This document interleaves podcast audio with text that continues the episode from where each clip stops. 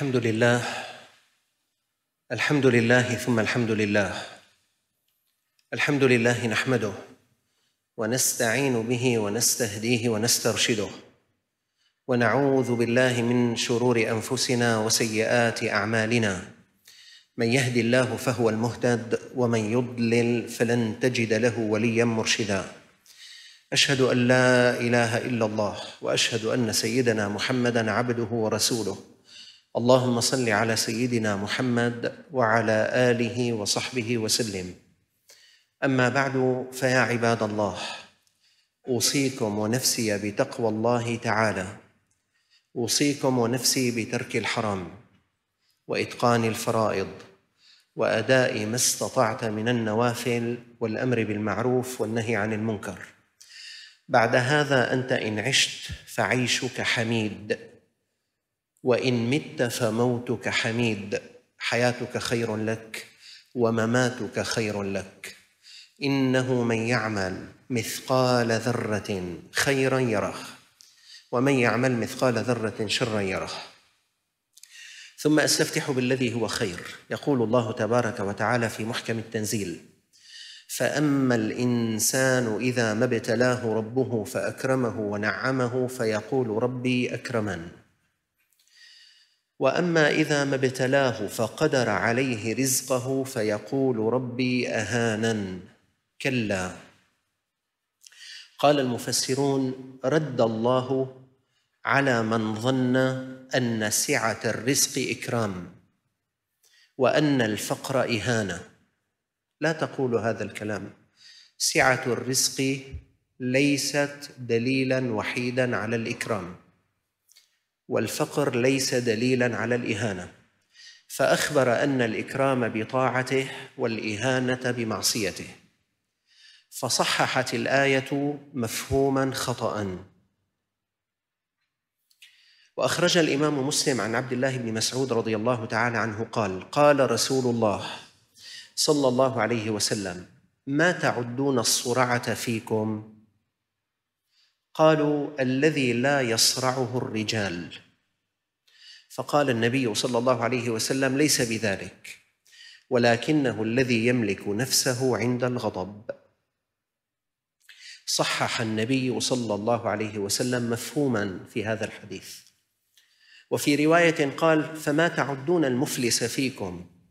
قالوا من لا مال له. قال ليس بذلك. ولكنه الذي يأتي يوم القيامة بحسنات ويأتي وقد ظلم هذا وشتم هذا وأخذ مال هذا وليس هناك دينار ولا درهم. فيعطون من حسناته ولا يفي فيؤخذ من سيئاتهم فيطرح عليه. هذا هو المفلس. ففي الحديث توضيح وتصحيح نبوي لمفهومي الصرعه والمفلس. وهكذا أيها الإخوة في القرآن والسنة من أمثال هذا في تصحيح المفاهيم كثير. أيها الإخوة التصورات توجه التصرفات. التصورات توجه التصرفات. والمفاهيم تؤثر في الحركات والسكنات. فتصورات الإنسان ومفاهيمه تنعكس في حياته سلوكا وسكونا واعمالا واقوالا وعطاء ومنعا. فمن تصور المعنى الحقيقي للذهب حافظ عليه وظن به. بينما من تصور أن الذهب معدن خسيس فرط فيه وضيعه. فالتصورات توجه التصرفات. والمفاهيم تؤثر في الحركات والسكنات. من فهم معنى المجد وطرق تحصيله صبر على تحصيل العلم النافع وعلى فعل العمل الصالح. إذ هما طريقا تحصيل المجد بينما يتبرم من كثرة العمل ومتابعة العلم من ظن المجد قيل وقال وكثرة مال. وقد قال الأول لا تحسب المجد تمرا أنت آكله. لن تبلغ المجد حتى تلعق الصبر. فالتصورات توجه التصرفات والمفاهيم تؤثر في الحركات والسكنات. من أجل هذا أعددت لكم سلسلة من الخطب. عنوانها مفاهيم تحتاج إلى تصحيح. لأن التصورات توجه التصرفات. فإذا كان الفهم صحيحا المتوقع أن يكون السلوك صحيحا. وإذا كان في التصور في الفهم للمسألة نقص أو زيادة أو خطأ المتوقع أنه سينعكس على السلوك. هذه سلسلة من الخطب عنوانها مفاهيم تحتاج إلى تصحيح.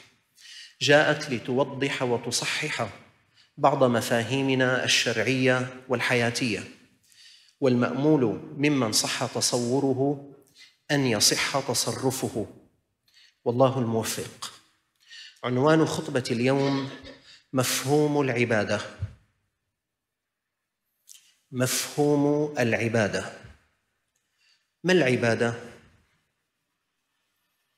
ماذا تتصور العبادة؟ ما هي العبادة؟ ما أوقاتها؟ ما أمكنتها؟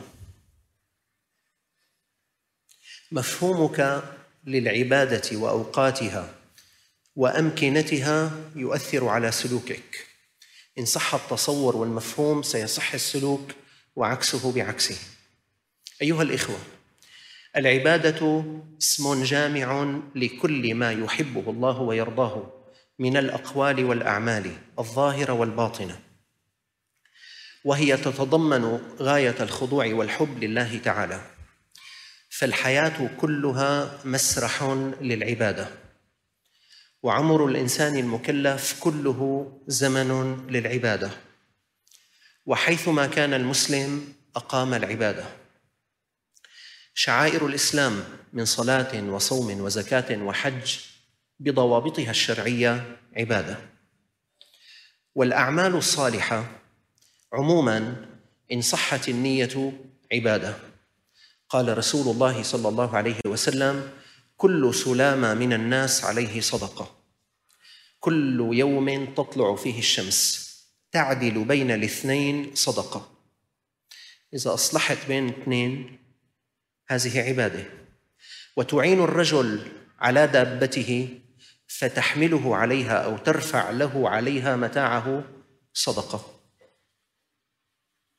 والكلمة الطيبة صدقة وكل خطوة تمشيها إلى الصلاة صدقة وتميط الأذى عن الطريق صدقة. اذا الأعمال الصالحة بشكل عام عبادة وعمل الإنسان في أمور معاشه عبادة. إن نوى فيها العبادة. هلا إذا واحد بيناتنا مو ناوي يتزوج ما بيتزوج. لو قلنا له في عروس وفي بيت وما بدنا منك شيء يا أخي بيقول أنا مالي ناوي أتزوج. إذا واحد مو ناوي بعمله اليومي العبادة ما بيكون عبادة. بس إذا واحد ناوى في عمله المعاشي أن يكون عبادة والتزم في عمله بضوابط الشرع ولم يصده عمله عن سائر الواجبات الشرعية يكون في عبادة. رأى الصحابة رجلا فعجبوا من جلده ونشاطه فقالوا لو كان هذا في سبيل الله. فقال النبي صلى الله عليه وسلم إن كان خرج يسعى على ولده صغار فهو في سبيل الله وإن كان خرج يسعى على أبوين شيخين كبيرين فهو في سبيل الله وإن كان خرج يسعى على نفسه يعفها فهو في سبيل الله وإن كان خرج رياء وتفاخرا فهو في سبيل الشيطان. هلا صار الصلاة والصوم والزكاة والحج عبادة الأعمال الصالحات عموما عبادة. عملك إن نويت به العبادة وانضبطت فيه بشعائر الله فأنت في عبادة. والأعمال الفطرية يمكن أن تصبح عبادة بالنية الصالحة. قال النبي صلى الله عليه وسلم وفي بضع أحدكم صدقة. وكذلك الحال في الأكل والشرب إن قصد بهما التقوي على طاعة الله. وهذا المدلول الشامل للعبادة في الإسلام أيها الإخوة هو المضمون الذي جاء به الرسل جميعا وما أرسلنا من قبلك من رسول إلا نوحي إليه أنه لا إله إلا أنا فاعبدون. وترجع ثمرة العبادة إلى الشخص العابد نفسه وإلى المجتمع الذي يعيش به والأمة التي ينتمي إليها. فتغذي العبادة الروح وتوازن بينها وبين الجسد وتحقق حرية الإنسان وتخلصه من الخضوع لغير الله من الأشخاص والأشياء. وتنشر الخير والصلاح في الأسرة والمجتمع وتسود بها الأمة فتصير خير أمة. وبهذا يظهر أيها الإخوة الإجابة على الأسئلة الثلاثة في مطلع الخطبة.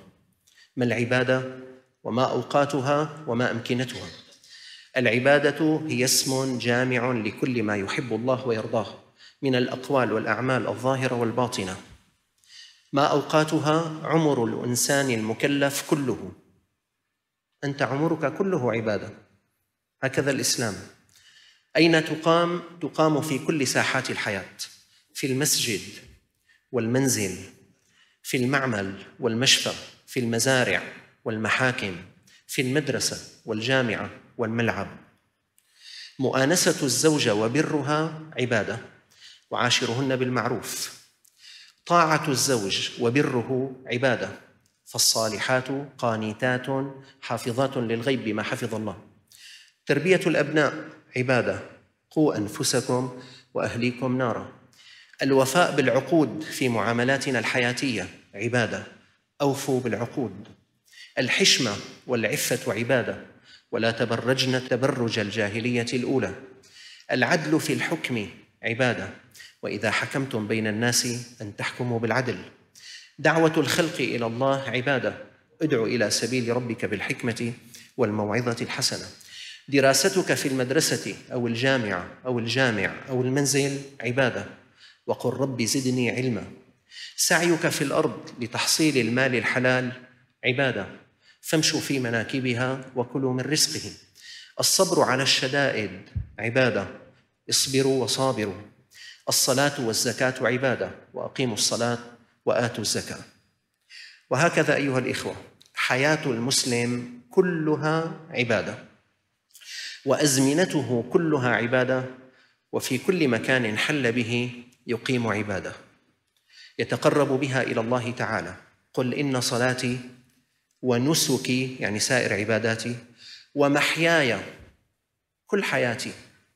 قل إن صلاتي ونسكي ومحياي ومماتي لله رب العالمين لا شريك له وبذلك أمرت وأنا أول المسلمين. أيها الإخوة من أخطر الانحرافات التي وقعت في ذهن المسلم انحرافه في فهم العبادة. عندما قصر العبادة على أداء الشعائر التعبدية من صلاة وصيام وحج وأوراد وقراءة قرآن وحسب. وراى المعاملات والأخلاق والمباحات وغيرها لا يدخل في العبادة. فتحولت العبادة من مفهومها الشامل الواسع الذي يسع الحياة إلى مفهوم ضيق في زاوية من زوايا الحياة. أنا بجي على الجامع بصلي أحسن صلاة وبقرأ قرآن أحسن قراءة وبذكر الله أفضل ذكر.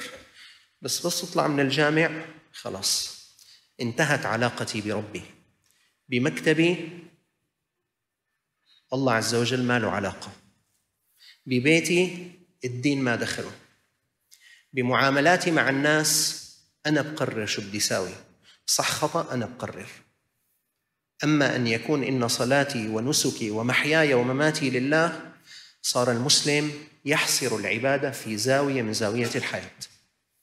فهوت الأمة وأفرادها من ريادة البشرية إلى فريسة تنهشها الذئب إن هذا المفهوم الضيق للعبادة صنع مسلما صائما مصليا قارئا للقرآن لكنه لا يتورع أن يغش وأن يرابي وأن يظلم وأن يملأ بيته من وسائل الإفساد ما الله به عليم.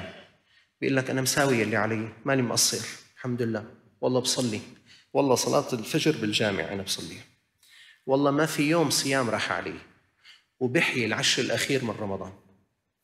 بس هو نفسه الذي يغش هو نفسه الذي يرتشي هو نفسه الذي لا يمرر معاملة إلا بهذه الرشوة هو نفسه الذي يأكل حق أخواته البنات في الميراث هو نفسه الذي يدخل إلى أسوأ مواقع تتصورها في الأخلاق والأدب. إن هذا المفهوم الضيق للعبادة صنع مسلمة صائمة مصلية لكنها لا تتورع أن تطلب طلاقا من غير ما بأس ولا تتورع أن تترك رضيعها من دون راعية وأن تخالط من شاءت وكيف شاءت. هي بتقول خلاص أنا حافظة للقرآن. أنا بعلم قرآن.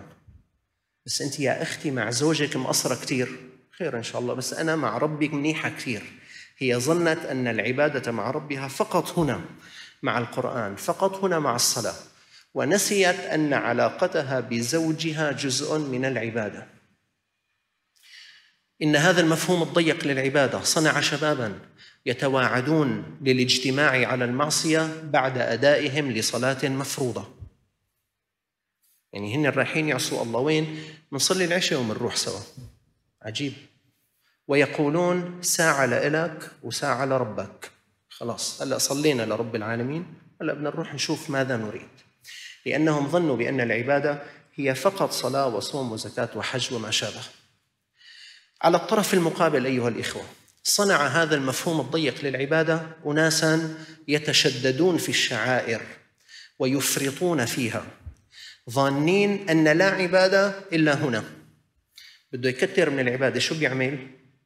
حيكتر صلاة وصوم وزكاة وقراءة قرآن لأنه هو متصور فقط هذه العبادة. فنجد شابا يريد اعتزال الحياة والأحياء ليبقى جالسا في زاوية بيته مصليا صائما تاليا لكتاب الله لأنه فهم العبادة مقصورة على معناها الضيق الشعائر. هي هذه جزء من العبادات. بس كمان أنت بجامعتك عبادة. إن نويت وإن انضبطت بأوامر الله تعالى. كمان أنت بمحلك عبادة إن نويت وإن انضبطت بشعائر الله تعالى. وتجد فتاة قصرت نفسها على مسجدها وصلاتها وقرآنها وقصرت في عون والدتها في الواجبات المنزلية والحياتية أو قصرت في حق زوجها وبيتها لأنها فهمت العبادة مقصورة على الشعائر التعبدية. لقد نسي هؤلاء أن الحياة كلها ساح للعبادة. ونسوا أن المسلم الذي يخالط الناس ويصبر على أذاهم خير وأحب إلى الله من المسلم الذي لا يخالط الناس ولا يصبر على أذاهم. ونسوا قول النبي صلى الله عليه وسلم ولكني أصوم وأفطر وأصلي وأرقد وأتزوج النساء. فمن رغب عن سنتي فليس مني. أيها الإخوة خلاصة الخطبة في هذه الكلمات. قصر العبادة على الشعائر مفهوم يضيق الواسع. والصواب في فهم العبادة الآتي. واحد العبادة هي الغاية العظمى للوجود الإنساني وفائدتها راجعة إليه. أنت وجدت على هذه الأرض مشان شغلة واحدة فقط أن تعبد الله. وما خلقت الجن والإنس إلا ليعبدون. أداة استثناء بعد الماء من أقوى أساليب الحصر. أنت موجود على هذه الأرض فقط فقط لأجل أن تعبد الله. بس لا تنسى أن العبادة لها معنى واسع.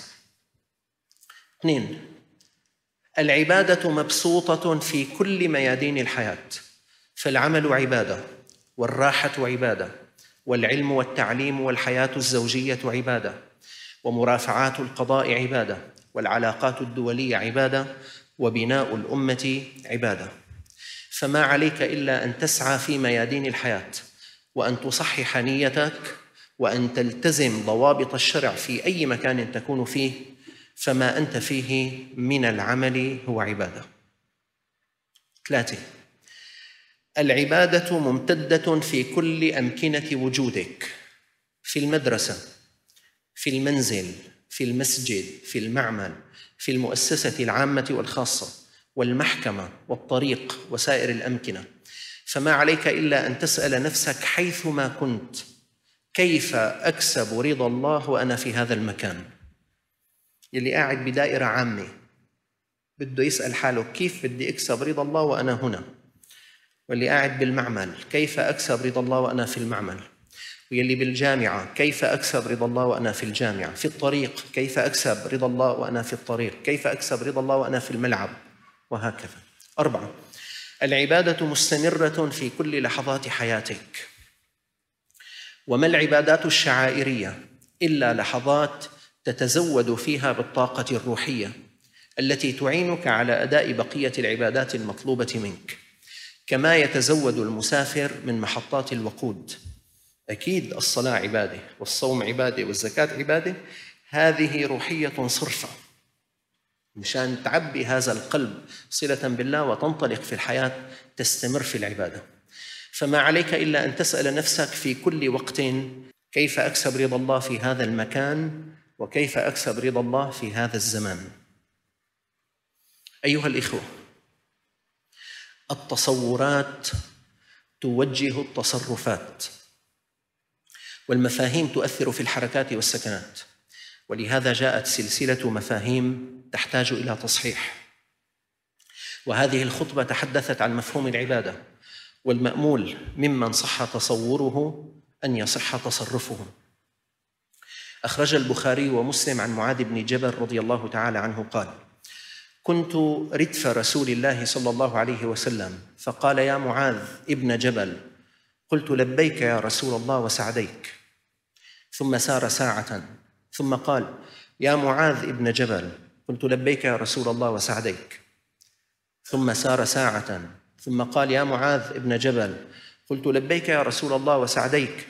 قال هل تدري ما حق الله على العباد؟ قال قلت الله ورسوله أعلم. قال فإن حق الله على العباد أن يعبدوه ولا يشركوا به شيئا. ثم سار ساعة ثم قال يا معاذ بن جبل قلت لبيك يا رسول الله وسعديك. قال هل تدري ما حق العباد على الله إذا هم فعلوا ذلك؟ قلت الله ورسوله أعلم. قال حق العباد على الله أن لا يعذبهم. أقول قولي هذا وأستغفر الله العظيم لي ولكم فيا فوز المستغفرين أستغفر الله.